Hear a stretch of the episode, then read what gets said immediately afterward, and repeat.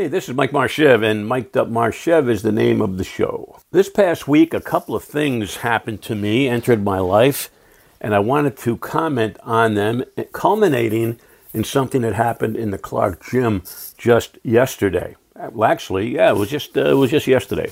But any event, I have an old friend in Amherst, Massachusetts, that he's getting up there in age. He's about 80 years old. He's going into some surgery next week, so I decided, uh, Barbara and I jumped in the car, took a a three hour drive over to Amherst to see this gentleman before surgery, good friend of mine. And I knew him as an athlete when he was younger. We've, been, we've known each other for 50 years, a strong man, an athlete. And here he was, frail, with a cane. His hand was, was feebly vibrating regularly, and he was in pain. He was going into surgery next week to get rid of this pain in his lower back.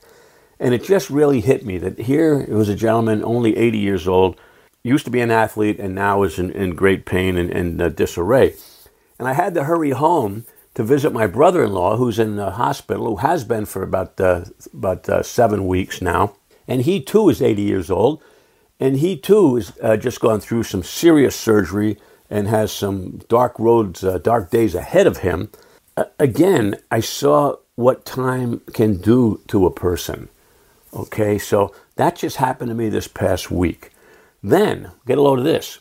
Then I decided to go down to the gym because I feel pretty good. I'm only 74 years old, and I went down to the Clark Gym in Cooperstown, New York, and went swimming. Felt good, no pains.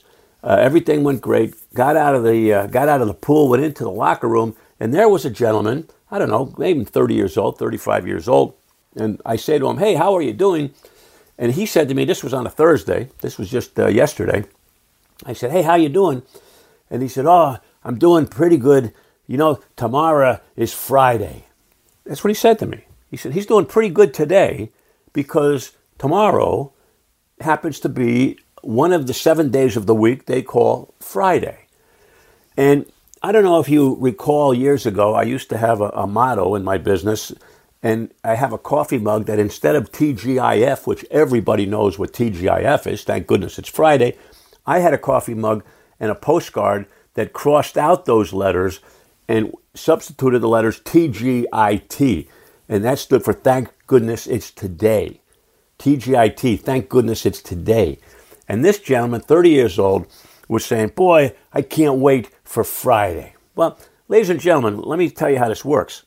If you live your life waiting for Friday, what you're doing is you're eliminating six days, or perhaps five days if you want to get excited on Saturday, five days of your life are passing you by that are valuable. And if you don't think they're valuable, ask my friend in Amherst, Massachusetts, if those days are valuable each and every day as you're a young person. And then if you don't believe that, go to the Little Falls Hospital and see my brother in law, Ron, and ask him if every day is a valuable day as he's going through his pain at 80 years old. Now, most of the people listening to this podcast are not 80 years old, I'm guessing, but I assume they're not. I think that you must be in the 30 to 60 range. Who's, who knows? I'm guessing. But the message I'm telling you, folks, is that don't wait till Friday. Don't wait till Saturday. Don't wait till your vacation to have a good time.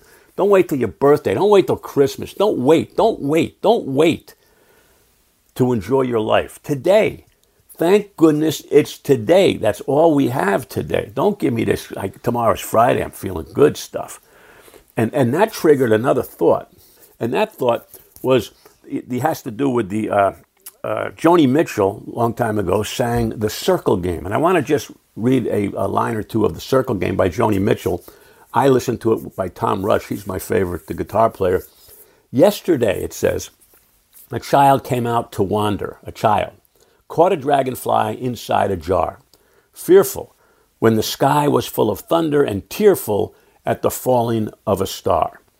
And the seasons, they go round and round. The painted ponies go up and down. We're captive on the carousel of time. We're captive, I'll say that again, on the carousel of time. We can't return. We can only look behind from where we came and go round and round and round in the circle game.